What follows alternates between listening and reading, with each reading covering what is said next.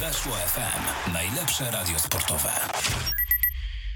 Dzień dobry, jest środa, minęła godzina 10. Zaczynamy program TSW na antenie radia Weszło FM. Przed mikrofonem Kamil Kania, a ze mną na łączach świetnie zorientowani dziennikarze zajmujący się Wisłą Kraków. Grzegorz Wojtowicz, Polska Agencja Prasowa. Dzień dobry wszystkim. I Piotr Jawor z Interi. Dzień dobry, kłaniam się. E, panowie, Wisła Kraków remisuje w Niecieczy w małych derbach e, Małopolski 2 do 2 i pozostaje e, liderem tabeli. Oczywiście tutaj ma to związek także z wysokim zwycięstwem przy okazji pierwszej kolejki i korzystnym bilansem bramkowym, ale trudno się spierać z faktami, że to właśnie Biała Gwiazda wciąż jest na czele ligowej stawki. 2 do 2 w Niecieczy. Chciałbym, żebyśmy sobie ten program zaczęli od takiego punktu wyjścia. Czy to jest punkt, który należy szanować, czy to jest, Grzesiu, punkt, który jest rozczarowaniem? Czy ten punkt jest rozczarowaniem w stosunku do oczekiwań przedmeczowych, natomiast y, po przebiegu meczu, po, po tym jak ta gra wyglądała, jak ten mecz się układał, to można być, można powiedzieć, że Wisła ten punkt zdobyła, a nie straciła dwóch, gdyż zdecydowanie bliżej była tego, żeby wyjechać z Niecieczy zerowym dorobkiem, niż żeby ten mecz wygrać. Także mówię, no raczej, raczej powinna być zadowolona z tego, jak ten mecz wyglądał, że coś tam do Krakowa przywieziono.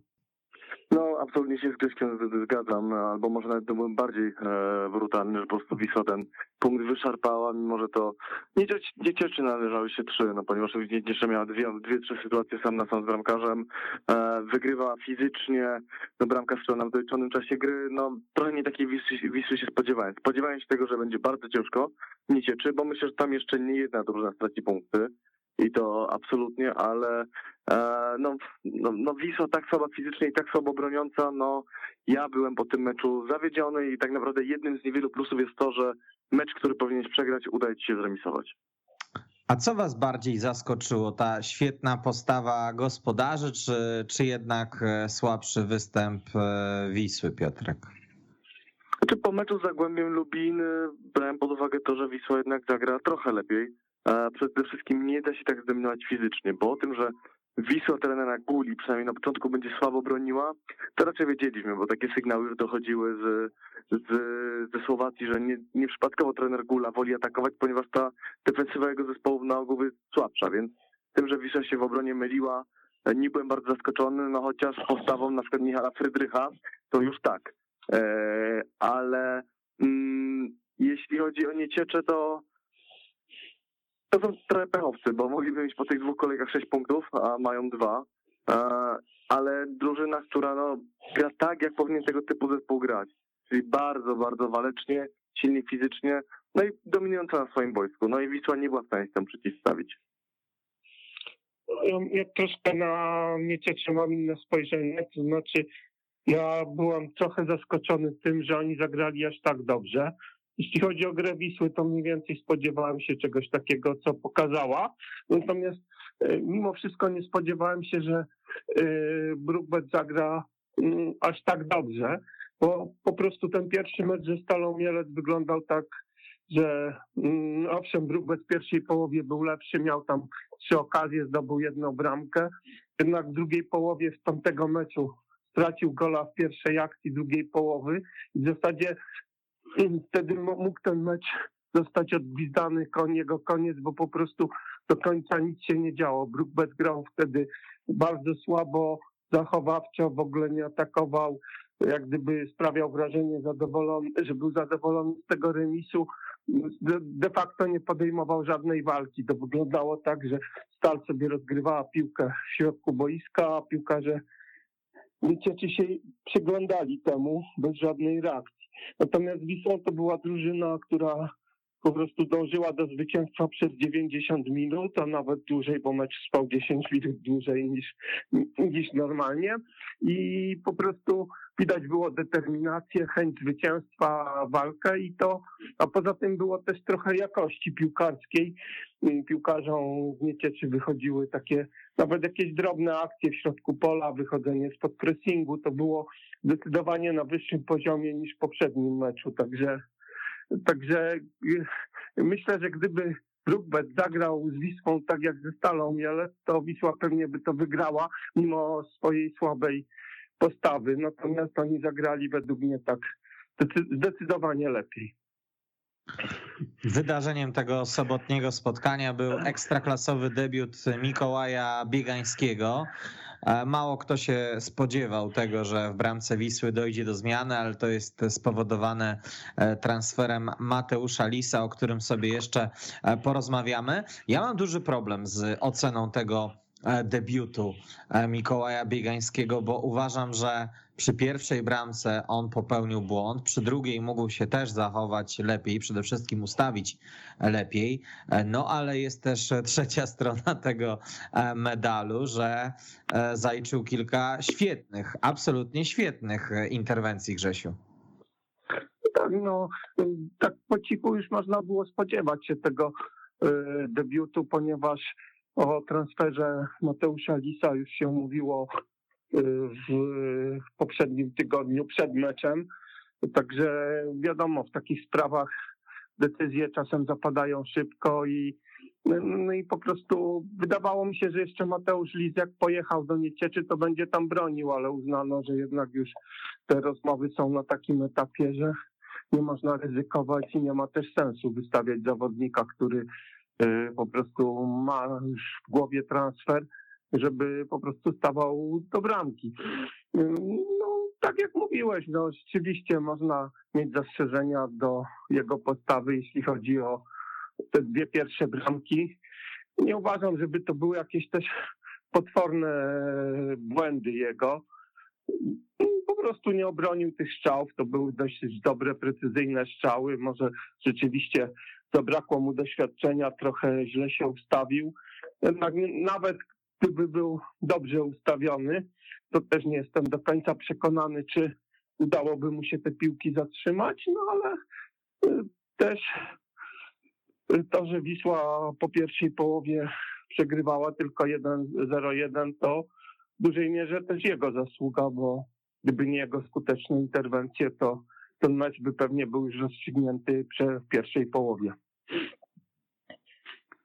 Jeśli o mnie chodzi, to pierwszą ramkę oceniam jako, jako błąd. Może nie, nie mówię to o szmacie, ale to jest po prostu błąd. Odsłonił, zaprosił do krótkiego rogu zawodnika, że tam mu strzelił i to, że miał pozamiatane. No, postawił na jedną kartę. Ja po meczu spotkałem się z Rafałem Wisłockim, który był, e, który jest e, prezesem, był prezesem Wisły, a dzisiaj jest dyrektorem Termalicy i on mówił, że oni nawet pod tym kątem Mikołaja Biegańskiego analizowali, że on po prostu często chodzi w ciemno na piłkę, która może być dośrodkowana. Po prostu wyboru e, i, i wybiera się tam, gdzie piłka może być podana. No, tymczasem Radwański zdecydował się na uderzenie i, i miał tak naprawdę już wtedy pustą bramkę.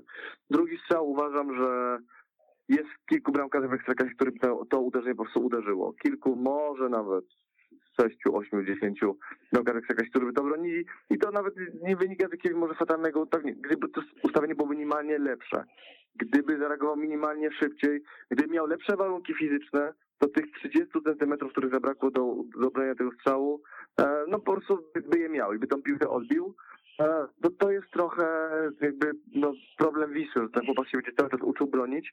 Pytanie, na ile Wisłę stać na to, żeby teraz w tym momencie e, go, go tego uczyć, bo oczywiście oddajmy, że dwie sytuacje na linii, sytuacje dwie sam na sam, szybkie wyjścia, dynamiczne, bardzo dobre zachowania, więc tutaj jest wielki plus, no ale jednak bramkarz, jeżeli tak jest winny półtorej bramki w meczu, to, to, to, jest, to jest bardzo dużo.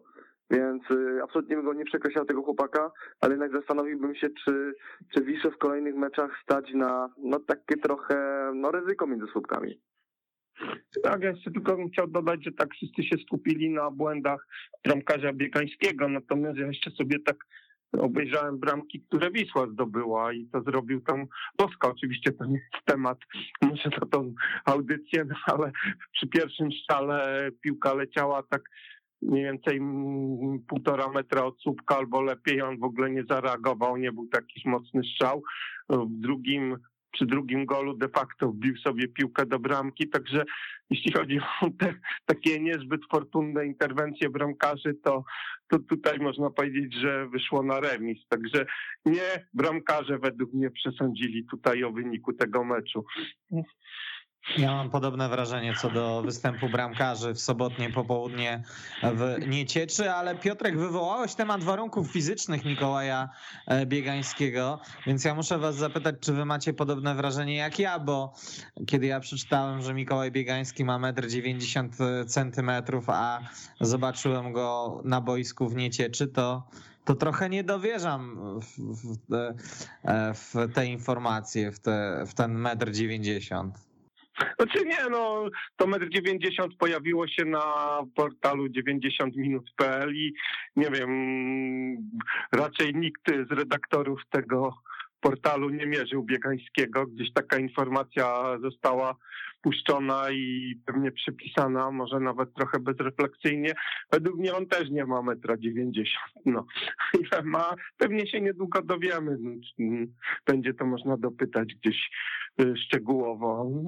Czy nie ma wzrostu takiego, który by go jako bramkarza dyskwalifikował? No, oczywiście teraz się niby przyjęło, że ci bramkarze są, muszą mieć przynajmniej te metr 90, ale, ale są też bramkarze, którzy są troszkę niżsi i sobie świetnie radzą. Także nie, nie uważam, żeby to była jakaś taka wielka przeszkoda też po prostu liczy się przede wszystkim wyszkolenie, intuicja. No a ten chłopak na pewno ma, ma talent i warto go rozwijać. Tam nie przywiązywać się do tego, czy ma 3 czy 4 centymetry mniej czy więcej. Myślę, że ktoś Biegańskiemu zrobił krzywdę. No nie ma komisji, która mm. weryfikuje, która weryfikuje wzrost, ale gdyby ten chłopak miał metr, pisał tam, że metr 87, metr 88, to jako bramkarz byłby to akceptowalny wzrost, a nie byłoby tej całej dyskusji na temat jego warunków fizycznych. No ale skoro menedżerowie są w stanie nie wiem, pod, pod, pod, podkręcać szybkość filmików na YouTube'a i je koloryzować, no to też są w stanie powiedzieć zawodnikowi, weź tam rzuć, że masz 3-4 centymetry więcej, tylko po prostu potem robią się z tego takie dyskusje, jakie się robią, no bo naprawdę gdyby on miał wpisane 1,87 m, to przypuszczam, żebyśmy o tym nie rozmawiali, bo bramkarzy poniżej 1,90 m jest w Polsce sporo i są to dobrzy bramkarze. No ale jeżeli ktoś po prostu chciał sobie nadmuchać statystyki, no to trochę go sprowadzamy na ziemię i to, i to nie trzeba siedzieć w sporcie na co dzień, tylko po prostu mieć jakąś miarkę wokół, żeby zobaczyć, że ten chłopak tyle wzrostu po prostu nie ma. Mimo wszystko wydaje mi się, że Mikołaj Biegański ma potencjał e, do tego, by e, bronić w ekstraklasie. E, nie będzie w ekstraklasie, za to już dłużej Mateusza Lisa. Turcy donoszą, że bramkarz Wisły przyleci na testy medyczne w Altaj Sport Klubu. Wisła ma zarobić na swoim bramkarzu blisko 4 miliony złotych. Grzegorz, ta kwota dla, dla ciebie to dużo, mało, bo moim zdaniem jak na piłkarza, któremu został rok e, kontraktu, to, to tak sam raz. Właśnie, tak sam raz. No, no, wszystkie kwoty transferowe weryfikuje po prostu rynek. No, sprzedaje się za tyle, za ile ktoś chce kogoś kupić. Także to, to, też nie jest tak, że, że Wisła sobie może dyktować, nie wiem, dwa, kwotę 2-3 miliony euro, skoro na to nie znajdą się żadni nabywcy. Wiadomo, y, Liz ma kontrakt ważny jeszcze przez rok. Jeśli by, się go, jeśli by go Wisła teraz nie sprzedała, to prawdopodobnie za rok nie zarobiłaby nic na nim, więc jest to rozsądna decyzja. Skoro Mateusz Lis chce kontynuować karierę za granicą, dostał dobrą ofertę, przynajmniej tak uważa, że to jest dobra dla niego oferta, no to, to jest normalne. No, Polska Liga, polskie kluby są takie, że większości, że gdy przychodzi oferta z mocniejszej ligi, no to się zawodnika sprzedaje bez względu na, na, na to, czy, czy on jest potrzebny drużynie, czy nie. No a tu myślę, że Wisła jakoś tam z tych problemów z obsadą bramki wybrnie i będzie miała obsadzoną tą pozycję gorzej niż do tej pory. No, ja myślę, że te 4 miliony złotych y, to jest złoty interes dla Wisły Kraków, bo tak naprawdę za 5 miesięcy Lis mógłby podpisać tę umowę i mógłby próbować odejść tam za jedną trzecią tej kwoty albo i mniej, więc jakby uważam, że to jest absolutnie bardzo, bardzo dobra kasa za bramkarza dobrego, mówmy się, w tym momencie niewybitnego w naszej ekstraklasie. To jest Tak. solidny bramkarz, dobry, zrobił postępy, ma 24 lata bodajże, także to jest melodia przyszłości, ma możliwości do tego, żeby żeby, e, żeby się rozwijać, żeby pójść dalej, ale też nieprzypadkowo interesuje się nim tylko e, Beniaminek e, tureckiej ekstraklasy, więc myślę, że ważne dla Wisły będzie to, żeby zabezpieczyć sobie wypłatę tych pieniędzy, bo wiemy, że Turcy to potrafią wiele obiecać, a połowę z tego nie wypłacić, ale no jeżeli po prostu jest taka oferta, no to, no, no to ni- nic tylko sprzedawać, no Wisła trochę nie ma wyjścia, no jeżeli ci za 5 miesięcy podpisałby który za 5 miesięcy podpisałby umowę i, i, i tyle z tego by było, więc jakby dla mnie złoty interes, jeżeli chodzi o Wisłę Kraków. E, Ma trafić do Białej Gwiazdy po odejściu Mateusza Lisa jeszcze jeden bramkarz. Mamy e, dzisiaj w programie przedstawiciela Interi, która jako pierwsza napisała o tym, że e, Paweł Kieszek ma zasilić szeregi Białej Gwiazdy. Dla Pawła Kieszka byłby to powrót do polskiej ligi po 16 latach, jak dobrze liczę, bo jesień 2005 roku nie, jeszcze był do ekstraklasy tak, do ekstraklasy po 16 latach, jesień 2005 roku w barwach Polonii. Później spędził jeszcze pół roku w Polonii, ale już bez meczów w ekstraklasie. E, No i a propos wzrostu, 1,87 m ma Paweł Kieszek, ale no, bramkarz bardzo dobrze Spisane czy mierzone? Spisane, czy mierzone 1,87 m? Bo to jest jeszcze ważna kwestia. Myślę, że akurat w 1,87 m Pawła Kieszka uwierzę bez e, większych wątpliwości, pamiętając jego różne e, występy. Ostatnio Rio Ave długo w tej Portugalii grał, spędził też trzy sezony w e, Hiszpanii. E, No myślę, że to byłoby bardzo dobre wzmocnienie dla, dla Wisły. Jakie jest e, twoje zdanie, Piotrek? To moim zdaniem bardzo ciekawe. No 200 metrów w portugalskiej ekstraklasie, no to nie każdy piłkarz miał możliwość grania przeciwko Benfice, Sportingowi.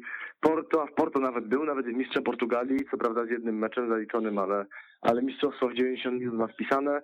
200 meczów w ekstraklasie, no myślę, że to jest dobry kierunek. No piłkarz, za którego w tym momencie nie trzeba płacić, ponieważ jest, ma kartę na ręku, doświadczony, a myślę, że też jakby takiego, znaczy ja na dziś chyba dalej stawiałbym na Biegańskiego, tylko e, dałbym mu bramkarza, od którego on mógłby się uczyć, bo branie Kieszka po to, żeby on jeszcze ten sezon czy dwa no,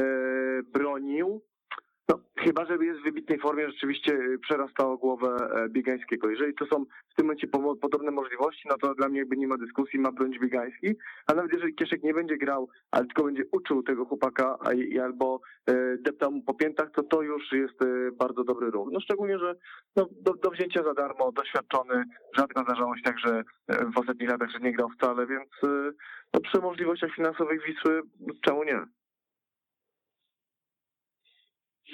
No ja myślę, że też to może być dobry ruch, przy czym ja myślę, że gdyby on przyszedł, to jednak by bronił, może nie od razu, bo pewnie nie jest w takim normalnym treningu i trochę by potrzebował czasu, żeby, żeby po prostu się dotrzeć, żeby dojść do formy, ale myślę, że, że pewnie trener by na niego stawiał, bo jednak, co by nie mówić, yy, liczy się ten wynik i jeśli Kieszek będzie dawał większą gwarancję, że y, Wisła będzie wygrywać, to pewnie będzie bronił. Może, może będzie jakaś rotacja.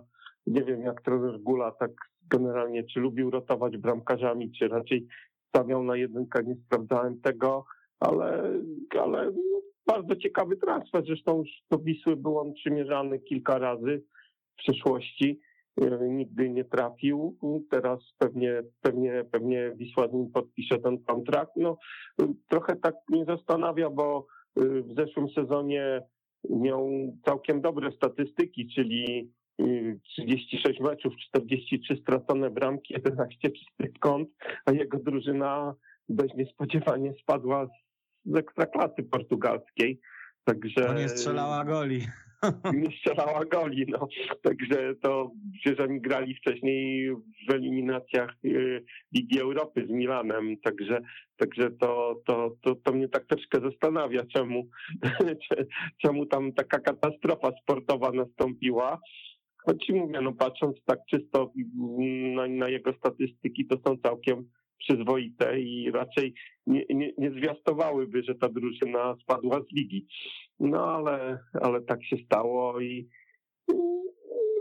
bardzo, bardzo byłbym ciekaw, jak, jak, jak on by się tutaj zaprezentował. Wiadomo, no ma jeszcze doświadczenie w lidze holenderskiej, także no, no, bardzo ciekawa postać. Wisła kiedyś miała takie w sumie dobre yy, niedawno, takie jak gdyby decyzje odnośnie wracających z zagranicy bramkarzy. Mam tu na myśli Radosława Cieżniaka, czy potem nawet Łukasza Załuskę. No to były takie nie najgorsze strzały wtedy. No jeśli sprawdziłby się scenariusz, o którym mówi Gregos, czyli przychodzi, e, przychodzi Kieszek, ale potrzebuje dwóch, trzech tygodni do tego, żeby dojść do formy, no to wiecie, też to nie jest układ. No, Biegański dostaje kolejne dwa, trzy mecze do bronienia i jesteśmy w stanie zobaczyć, co ten chłopak potrafi. Jeżeli się okazuje, że też dla niego za wysokie progi, proszę bardzo, mamy doświadczonego bramkarza w odwodzie, więc jakby myślę, że, że jakby wszystko, tak tak wszystko będzie w rękach Biegańskiego, bo wiemy, że Wisła chce piłkarza doświadczonego, Prawdopodobnie będzie to piłkarz e, leciwy z kontraktem na ręce, któremu się nie będzie płaciło kokosów. Więc tak czy tak to będzie i tak będzie miał Biegański ze dwa, trzy mecze, żeby nam e, udowodnić, że sam na sam broni zawsze tak jak w niecieczy, a te dwie wpadki to tylko wpadki przy pracy. I w ten sposób zamykamy sobie temat bramkarzy, ale wracamy do spotkania Brookbet Termalika Nieciecza Wisła Kraków pod kątem defensorów Białej Gwiazdy. Grzesiu, co się dzieje z Michalem Frydrychem? Bo to, że on miał słabszą wiosnę, można było usprawiedliwiać e, sposobem e, treningów Petera Chybali, ale ja mam wrażenie, że Czech zaczyna też bardzo przeciętnie nowy sezon, gdzie e, jest już nowy trener według mnie w meczu z Zagłębiem zagrał bardzo dobrze i był, był wyróżniającym się zawodnikiem. Tutaj, tutaj może trochę słabiej, ale też, też nie uważam, żeby, żeby to był jakiś katastrofalny występ jego. No, w tej pierwszej połowie wiele było błędów w obronie, może nie tyle w obronie, ile w grze obronnej. No, bardziej mm, ta dominacja Niecieczy brała się stąd, że Wisła przegrała środek i po prostu oni obrońcy często zostawali w sytuacjach takich, że musieli ratować y, drużynę, musieli dokonywać jakichś tam wyborów, bo, bo był, było, był brak wsparcia ze strony drugiej linii.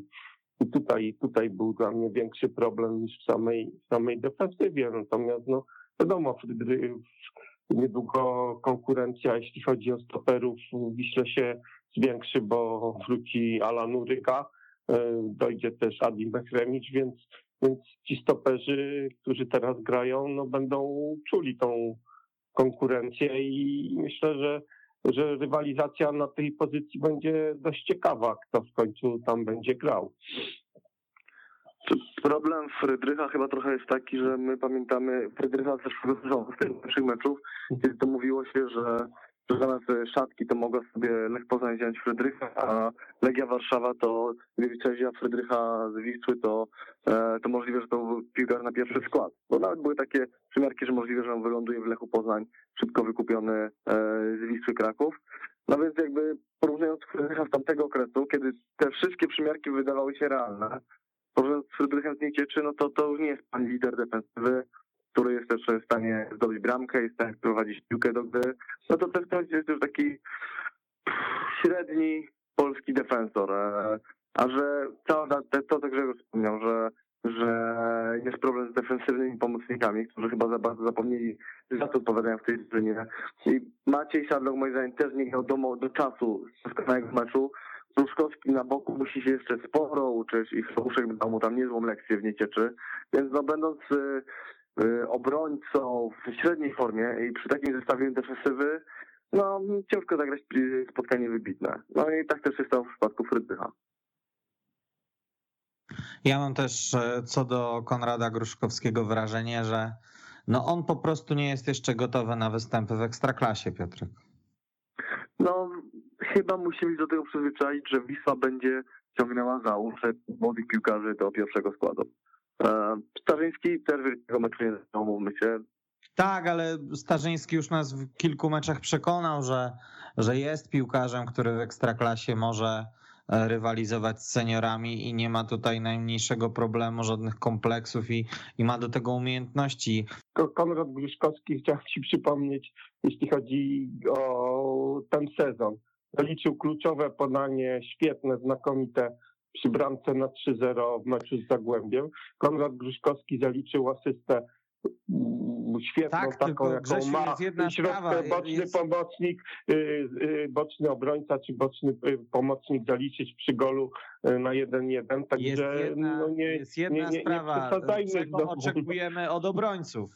No czego? No oczekuję od niego gry w defensywie i gry w ofensywie. No każdy No boczny właśnie. obrońca, i każdy tutaj- boczny obrońca w, we współczesnym futbolu ma się włączać do akcji ofensywnych, ma, ma, ma posyłać podania, ma dośrodkowywać, ma, ma rozgrywać akcje na skrzydle i, i on stara się to robić. No też w obronie bardzo często ja też dostrzegam jego, jego jakieś takie, według mnie on troszkę za daleko jest od, od, od zawodnika, który, który, który jest przy piłce, za, za dużo y, mu pozwala, znaczy za duża jest odległość, powinien trochę bliżej kryć. Natomiast zauważmy, że on, on y, zarówno on, jak i Hanauszek nie dostawali żadnego wsparcia w defensywie od, od swoich skrzydłowych i, i, i tu był podstawowy problem. No, Jebach po prostu bardzo rzadko się wraca i, i nie pomaga obrońcom. To samo też Starzyński może w mniejsz- mniejszym tym. Znacznie według mnie sytuacja poprawiła się, gdy, gdy weszli inni skrzydłowi, gdy wszedł Młyński i, i, i wszedł e, e, e, i wszedł drugi skrzydłowy, także po prostu tu też na to trzeba patrzeć, jak oni często zostają sami przeciwko rywalom, którzy są nawet w przewadze liczebnej. Dlatego Halo, halo? nie wiem, no ja, ja, ja nie mówię, że, że, że Gruszkowski gra idealnie, natomiast nie jest na razie jakimś tam wielkim, e, wielkim e, osłabieniem Wisły. Tam, Mieliśmy, mieliśmy drobny problem, Grzesiu, w międzyczasie z połączeniem Piotrka Jawora, stąd Chyba jego- ktoś z rodziny Gruszkowskiego chyba praktykuje w telekomunikacji coś czuje. Jego słów halo, halo. No właśnie, no właśnie Piotrek, bo Grzesiu już swoje stanowisko e, przedstawił, ty mogłeś nie usłyszeć do końca Mhm. mojego, e, ponieważ ja osobiście uważam, że od obrońcy należy wymagać tego, by umiał bronić. Grzesiu przedstawił bardzo logiczne argumenty mm, co do tego, że Gruszkowski daje dużo w ofensywie.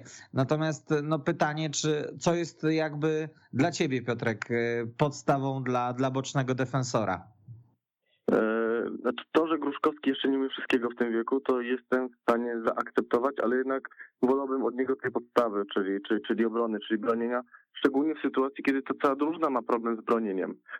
I oczywiście nie jest to wina tylko i wyłącznie Gruszkowskiego, ale jeżeli bym był e, trenerem Gulą e, i zobaczył, że ta moja defensywa nie funkcjonuje, albo funkcjonuje bardzo słabo, do tego ma jeszcze młodego chłopaka, który tak naprawdę sam indywidualnie jeszcze może nie jest gotowy na ekstraklasę, to bym się chyba zastanowił nad tym, czym on ma grać, czy nie. Z drugiej strony, ja słyszałem dużo dobrego na temat Gruszkowskiego i ja, y, jeżeli mam mieć piłkarza, który daje 5-10% więcej, ale ma 27-8 lat, ja rzeczywiście no, podoba mi się ten kierunek Wisły Kraków, ten kierunek, za którym ja przez lata tęskniłem, czyli szkolenie młodzieży, dawanie szansy młodym, robienie transferów nie 30+, plus, tylko 26-27 lat, no to wszystko robi na mnie wrażenie. Ja rozumiem, że kibic e, chciałby wysoką pozycję, wysokie miejsce, ale ja jestem w stanie, o ile to nie będzie miejsce spadkowe, to jestem w stanie mm, e, machnąć ręką na trzy miejsca w tabeli po to, żeby oczywiście wpuszczać takich chłopaków jak, jak, jak, jak, jak Starzyński, jak Gruszkowski, bo myślę, że wcześniej czy później w tym Wisły, co Wisła kiedyś przed lat nam pokazywała i co to pokazuje teraz piłce młodzieżowej, no, no nie ma szans. No, przy dobrej selekcji tam są chłopcy, którzy, no, którzy, no, którzy, kiedyś będzie można sprzedać i, i odbudować tak naprawdę no, pracę na lata, czyli, czyli renomę szkolenia Wisły Kraków. No a my sobie przejdziemy teraz do e, defensywnych pomocników, e, czy tam środkowych e, pomocników może szerzej. Nie będzie tutaj za bardzo rozmowy o, o wychowankach Wisły Kraków, ale będą rozmowy o e, Aszrafie Elmadiuim i Georgim Żukowie. E, Jak wy oceniacie te e, występy zawodników, których wymieniłem, Grzesiu? no, zagrali, obydwaj ci wymienieni zawodnicy zagrali dużo słabiej niż w meczu z Zagłębiem Lubin i stąd taka gra Wisły była, po prostu przegrali walkę o środek pola. To nie był ich jakiś udany mecz, bo nawet Żukow, który zdobył pierwszą bramkę dla Wisły w swoich występach, to potem zapominajmy, że on prokurował ten rzut wolny, po którym padł gol na 2-1. Także mm, można powiedzieć, że jego bilans zysków i strat wyszedł na zero. Troszkę słabiej właśnie zagrał też mm, słabiej zagrał też Skwarka, który w meczu z Zagłębiem Lubin obronił się obronił się asystami, natomiast tutaj no nie dołożył niczego takiego, jeśli chodzi o ofensywę. No mówię, no generalnie dla mnie, to co już mówiłem powtórzę, Wisła dla mnie w tym meczu najbardziej zawiodła druga linia, czyli trzech środkowych pomocników oraz obydwaj skrzydłowi, dopóki grali. Tu, tu było o klasę gorzej niż meczu z Zagłębiem i stąd taka gra. Zgodzę się z tobą Grzegorz, ale jeżeli mówimy o wszystko to mam pięciu mm. piłkarzy plus bramkarza, który y, coś ma no, y, pod paznokciami, czyli mam ponad pół drużyny, która, która dała ciała, więc jakby nam wychodzi, wychodzi nam jasny obraz, że jednak ten remis w Niecieczy trzeba absolutnie szanować e, w tej sytuacji. Jeśli chodzi o ten środek, to wiesz, Wisła Kraków przez lata po prostu wspominała Mirosława Szymkowiaka, że to jest piłkarz, który, który, który grał do przodu, że potrzeba takiego zawodnika. Ja mam teraz wrażenie, że wszyscy ci e, pomocnicy chcieliby wypełnić lukę po Szymkowiaku, a brakuje Mauro Cantoro, Radosława Sobolskiego i Cezarego Wilka, którzy by zasuwali e, z tyłu, pomagaliby tak naprawdę czasami trzecim defensorem. No nie ma takich e, w tym momencie. Żukow był takim piłkarzem, ale nie wiem, czy to on dostał inne zadania, czy uznał, że skoro ta drużyna jest tak przebudowana, to on może sobie pozwolić na więcej z przodu. No ja tutaj nie widzę takiego harującego pracusia, którego często niedocenianego, ale który wykona 10 lizgów w trakcie meczu, będzie grał bark w bark, dostanie żółtą kartkę, będzie takim bandziorem wojskowym. No w tym momencie, a szczególnie w Niecieczy, ja takiego piłkarza nie widziałem, a, a przy tej defensywnej grze Wisły Kraków to taki piłkarz jest na wagę złota. No, potem y, wydaje mi się, że całkiem dobrą zmianę dał Nikola Kuwelicz, który nie mówię, że, że robił to, co Piotrek y, chciałby, ale to jest właśnie taki zawodnik, który w zasadzie no jest w tej Wiśle już jakiś czas. Tak szczerze mówiąc, nikt nas nie potrafiłby wymienić jakiegoś dobrego meczu w jego wykonaniu, czy zagrania, które by mu zapadło w pamięć, ale za ten mecz w Niecieczy dałbym mu plusa, bo wydaje mi się, że, że zagrał dobrze i może właśnie y, on by gdyby się doszedł do jakiejś formy i tak dalej, byłby jakąś alternatywą, takim piłkarzem, który by tą czarną robotę w defensywie wykonywał, bo warunki ku temu ma. Ja tak sobie poczuł, myślę, że trener Gula e, lubi trzymać ten skład, który ma, ale ja jestem jednak za tym, żeby któregoś z defensywnych pomocników e, w tym momencie posadzić, dać Kuwelicza. Po pierwsze, że pokazał, gdybym był tak psychologicznie patrząc z perspektywy Guli, po pierwsze pokazać, że nie ma przyzwolenia na takie mecze jak Miesieczy, a po drugie docenić kogoś, kto rzeczywiście dał dobrą zmianę, bo Kuwelicz, zgadzam się, e, dał bardzo dobrą zmianę i nawet wykonał taki jeden bardzo fajny ślisk, to, to o czym ja zacząłem tęsknię, gdzie przerwał jedno z podań, więc i też myślę, że ten Kuwelisz musi umieć grać w piłkę. Czy mam wrażenie, że potrafi? Nie udowodnił mi tego jeszcze, ale może fajnie by było, że to tak trochę jak z Sawiczewiczem, e, Sawiczem, przepraszam, na którego stawiał Chybala i ten Sawicz liczb nie miał niesamowitych, ale z każdym meczem widzieliśmy, że jest to trochę lepiej. E, a oczywiście, że to jeszcze daleko od ideału, ale ten Sawicz trochę rósł. E, to już nie był taki zachokany chłopak. Może podobnie z Kuweliczem, ja w każdym bądź razie chciałbym go zobaczyć e, w podstawowym składzie na mecz brakowym nie wymieniliście tutaj e, wśród winnych czy, czy, e, czy tak, piłkarzy Tak, tak, bo strasznie źle zagrał. Nie, nie, to jakby wymieniliście skrzydłowych, więc temat odpuszczam i, i, i, tutaj jakby przechodzimy dalej, ale nie wymieniliście wśród winnych Jana Klimenta i mam wrażenie, że e, słusznie, dlatego że no jeżeli ktoś mi się do przodu w Wiśle podobał, to choć gola nie strzelił, e, to właśnie był czeski napastnik Grzesiu wiadomo też, no, to jest taki napastnik, który nie tylko czeka na podania od partnerów, ale też walczy, uczestniczy, stara się odbierać piłkę, szuka pozycji, jest aktywny, to nie jest taki stać boiskowy. No tutaj wiadomo, no nie, nie miał możliwości wykazania się, bo po prostu nie dostawał jakichś podań. No, no mało tych akcji y, było ofensywnych generalnie Wisły, a On nie wiem, czy dostał jedno czy dwa dobre podania. No może tak w samej końcówce miał taką akcję, gdzie zdecydował się na strzał z dystansu. Ten strzał mógłby być trochę lepszy, bo to była taka, nie, nie powiem, że to była okazja super do zdobycia bramki, no ale miał dużo wolnej przestrzeni tak na 20-18 metrze i czasem ktoś, kto potrafi naprawdę oddać dobry strzał, to y, zdobywa w takiej sytuacji bramkę. Ten jego strzał był taki, no powiedzmy, średniej jakości, ale generalnie no nie ma się też za bardzo o co do niego przyczepić. No, miał tam jedną sytuację, strzelił gola, był na spalonym, no ale też pokazał, że jak już ma tą piłkę w polu karnym i odrobinę swobody, to, to jest skuteczny. To nie marnuje takich okazji. No, tutaj wiadomo, no był spalony, ale, ale w momencie, gdy on strzelał, to ani bramkarz, ani obrońcy tego nie wiedzieli. Także taki malutki plusik y, dla niego. No ja Klimentem jestem trochę zawiedziony, a to wynika z tego, że ja pamiętam go pierwszych sparingów w Wiśle i wydawało mi się, że taki piłkarz, który może wziąć piłkę, coś podryblować, że ma dynamikę.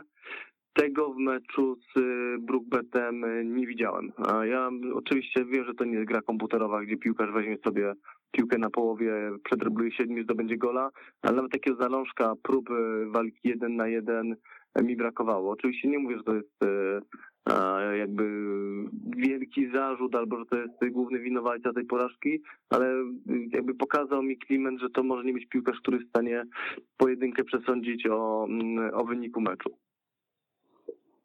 taki pracujący napastnik i e, ja takich snajperów lubię. To tyle, jeżeli chodzi o indywidualne e, oceny piłkarzy z podstawowego składu. E, o Kuwelici już wspomnieliście, ja wspomniałbym o innym rezerwowym, bo Dorhugi w Niecieczy pokazał, że no potrafi bardzo precyzyjnie zagrać do, do partnerów ze stojącej piłki, ale nie tylko. Piotrek. No, to jest taki jak ten Janikowski, co grał w NFL-u.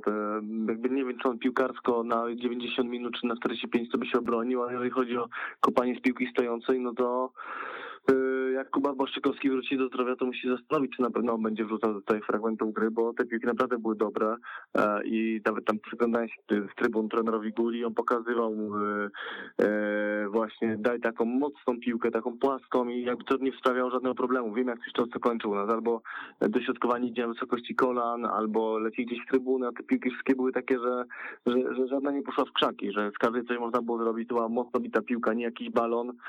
Jeśli chodzi o stałe fragmenty, super. E, chciałbym tego piłkarza na tego 20 czy 45 minut biegającego za piłką, starającego się walczącego. Tam jakieś załączki były, e, jakiś tam jeden odbiór miał, więc e, no ta ławka rezerwowych ogólnie wyglądała całkiem sensownie. No, jakby jeżeli czymś Gulaś bronił w tym meczu, to na pewno zmianami. Y, dał centymetry tej drużynie, dał zawodnika, który potrafi to rzucić. No widać, że był pomysł na to. Jak będziemy gonili wynik, przydałby się stały fragment gry, dajemy wysokich gości, dajemy dobrze wrzucającego. E, plan awaryjny, plan B był i on wypalił, więc y, no, jeśli szukać pozytywów z wycieczki do Niesieczy, nie ma ich wielu, no to te ci rezerwowi, ten plan Guli, no to to wypaliło. Ja też uważam, że generalnie Wisła ten mecz remisowała między innymi ławką rezerwowych. Po prostu więcej jakości weszło z ławki Wisły niż z ławki Niecieczy i to w tym końcowym fragmencie meczu y, przesądziło o remisie. No właśnie, tak więc e, dobra ocena dla rezerwowych. Przed e, Wisłą Kraków e, dziś spotkanie z Napoli, spotkanie z okazji 115-lecia klubu. Zastanawiam się, jakiego się spodziewacie składu Białej Gwiazdy przeciwko Włochom, no bo z jednej strony okazja oczywiście świetna, jubileusz, poważny rywal, duża marka, natomiast no z drugiej strony w niedzielę spotkanie ligowe z Rakowem, pewnie jednak znacznie istotniejsze w perspektywie całego sezonu, Grzegorz. Zagra tak na dwa składy mniej więcej. No, to jest taki mecz, że każdy piłkarz, y, który jest w kadrze, chciałby zagrać choćby przez chwilę jest, jest, jest tych zawodników na tyle, że, że, że trener będzie mógł wystawić dwie jedenastki. Nie mówię, że to będzie tak y, symetrycznie po 45 minut, ale, ale myślę, że generalnie każdy z zawodników dostanie tam swoje minuty. Nie wiem, jaka będzie wyjściowa jedenastka. Myślę, że taka bardziej mieszana, trochę, trochę tych zawodników z podstawowego składu, trochę, trochę um, rezerwowych dotychczas. Y, myślę, że też tam pewnie brane będą pod uwagę jakieś elementy zdrowotne, pewnie jacyś piłkarze są bardziej poobijani po meczu w Niecieczy, więc, więc mogą tam zaliczyć bardziej symboliczny występ. Także no wiadomo, no sportowo ten mecz nie jest jakoś, nie, nie jest jakiś ważny. To jest, to jest uczczenie jubileuszu, atrakcja dla kibiców, natomiast tak z punktu widzenia szkoleniowego, no to wiadomo, będzie można mimo wszystko sprawdzić pewnych możliwości pewnych piłkarzy na tle takich zawodników, którzy naprawdę prezentują wysoki poziom, bo kilku takich na pewno w Napoli będzie i przekonać się, co, ile jeszcze brakuje do, do, do jakiegoś tam poziomu, jakie są też możliwości, ale myślę, że, że generalnie ten mecz y, przez y, trenera Gula powinien być też potraktowany szkoleniowo i ja bym też chciał zobaczyć kilku takich piłkarzy, którzy mniej grali, zobaczyć w jakiej są formie, a tym nawet tym rezerwowym z Giecieczy y, dać więcej minut, żeby zobaczyć, czy rzeczywiście oni potwierdzają to, że są w dobrej formie i czy rzeczywiście można im dać, czy, czy zasłużyli na to, żeby dać im szansę do zagrania z Rakowem. Jakby plus y, meczu w Niecieczy, plus też tych transferów i plus tego, że mhm. nie ma wielu kontuzji, mhm. jest taki, że Wisła Kraków w końcu tak ma 17-18 piłkarzy, których może mniej więcej równomiernie do pierwszego składu. Pamiętacie takie e, etapy zeszłego sezonu, kiedy na rezerwowych siedziały praktycznie tylko dzieciaki i Kazimierz Kmiecik.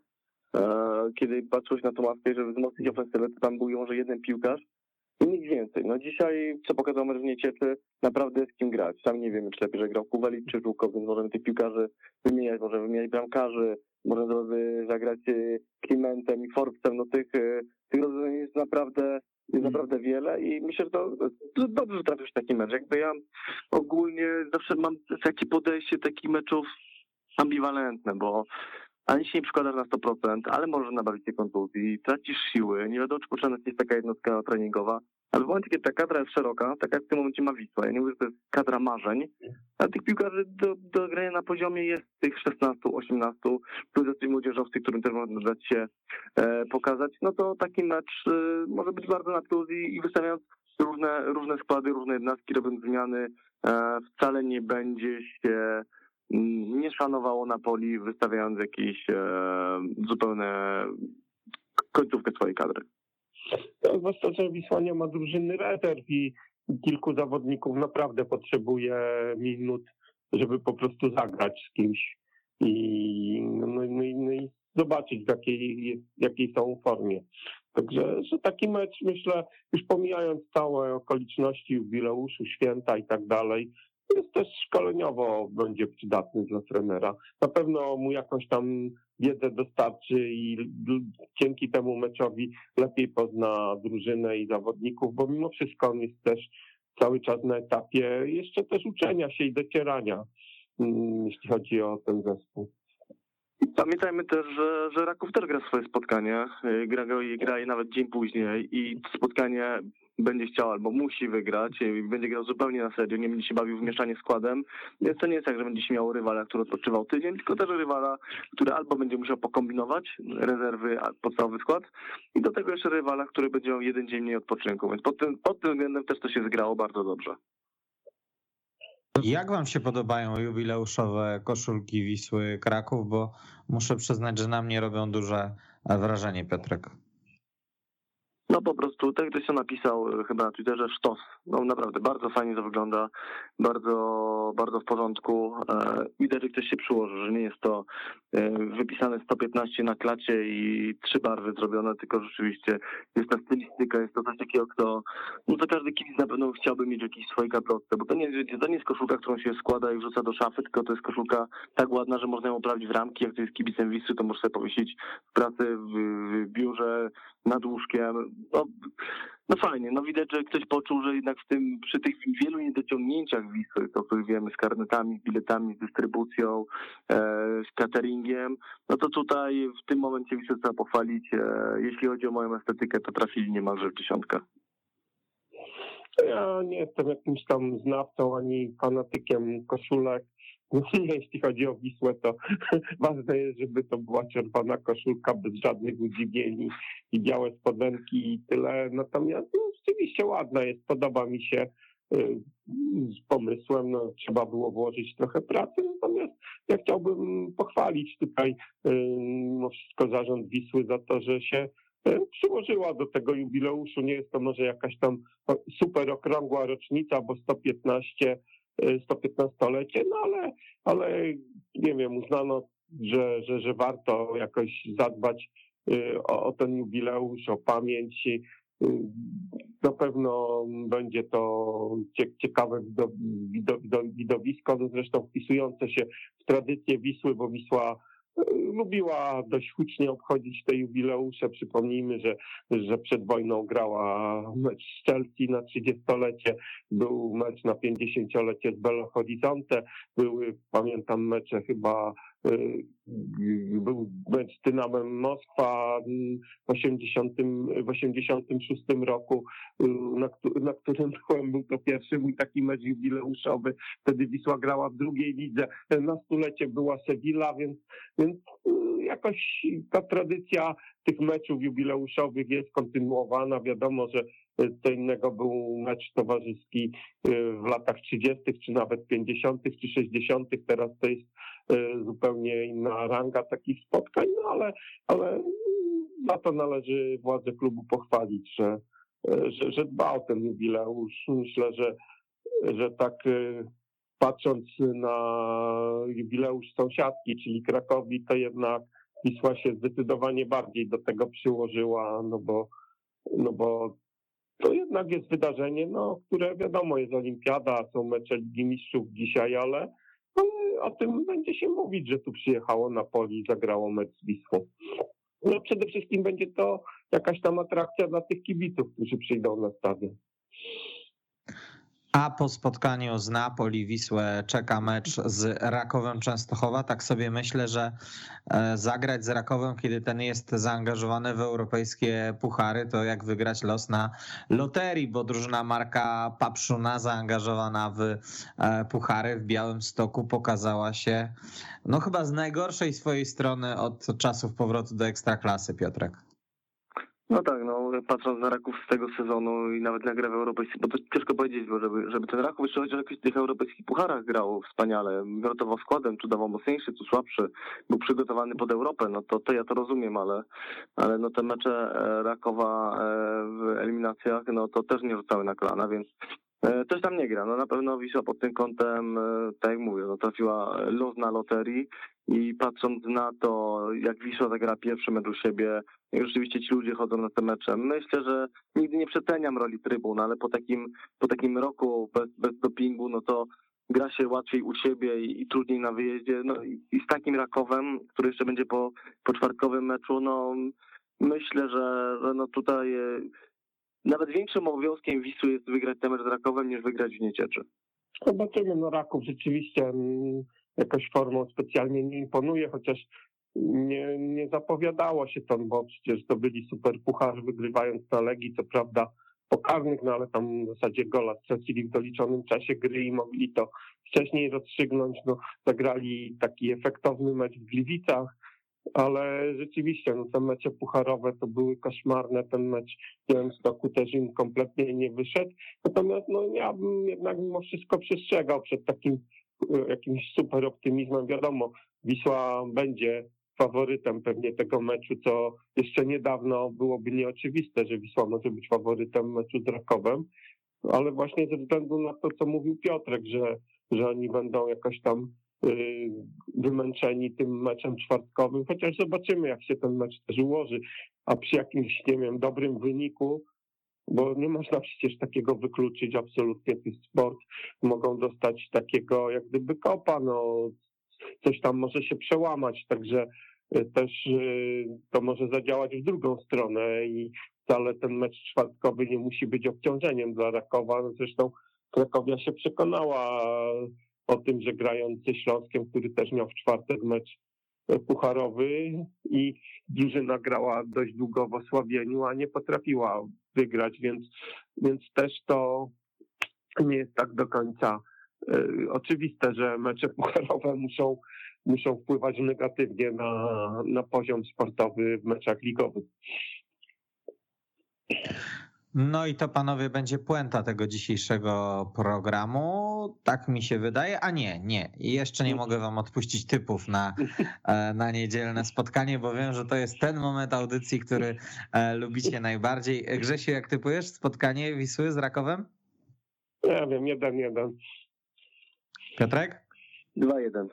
Moimi gośćmi byli dzisiaj Grzegorz Wojtowicz, A, Polska a, a Agencja przepraszam bardzo, panie redaktorze, panie redaktorze, a pan? A ja dlatego, że prowadzę ten program, zawsze zwalniam się z tego przykrego obowiązku. E, tak więc Grzegorz Wojtowicz, Polska Agencja Prasowa, Dziękuję bardzo.